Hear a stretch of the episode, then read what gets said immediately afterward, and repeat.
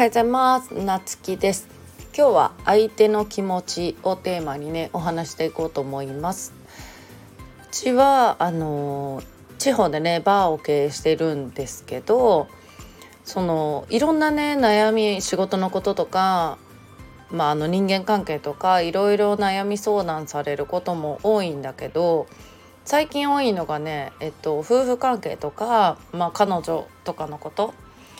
でうちはやっぱり男性に相談されることが多いんだけど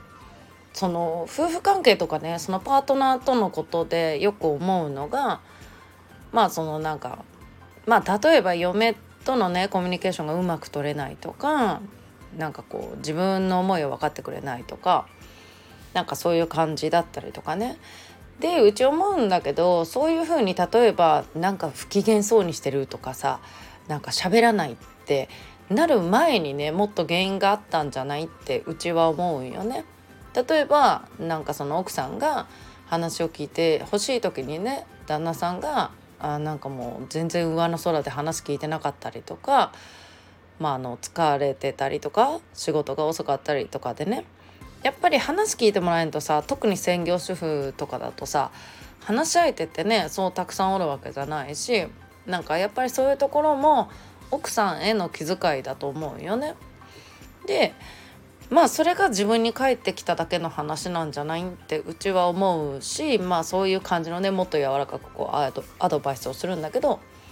まあそれってなんかその奥さん以外でも同じで自分が普段人に接しているような感じでやっぱりあの返ってくると思うんよね。なんかまあ例えばすごいなんか人望ある人とかってやっぱりその相手の話をすごいちゃんと聞いてくれるだとかすごい真剣にね相談乗ってくれるだとかそういうのってねそういうふうに普段から接している人ってやっぱり自分もそういうふうにされるし温かい人に囲まれたりとかねそういうのがあるんじゃないのかなって思ってて。でまあ他人でもそうなんでまあ嫁だからとかね近い人ほどなんかうちは雑になっちゃいけんなって思うんよね。やっぱり最初のさあの出会った頃の感情とかを忘れてしまうとかさまあそういうのいろいろあると思うんだけどまあその状態ってきっと自分のことしか見えてなくて、まあ、自分が疲れてるとか今ちょっと考え事してるとかまあでもそれはそういうふうにその時言った方がいいよね今日ちょっと今ごめんねとかっていう感じでね。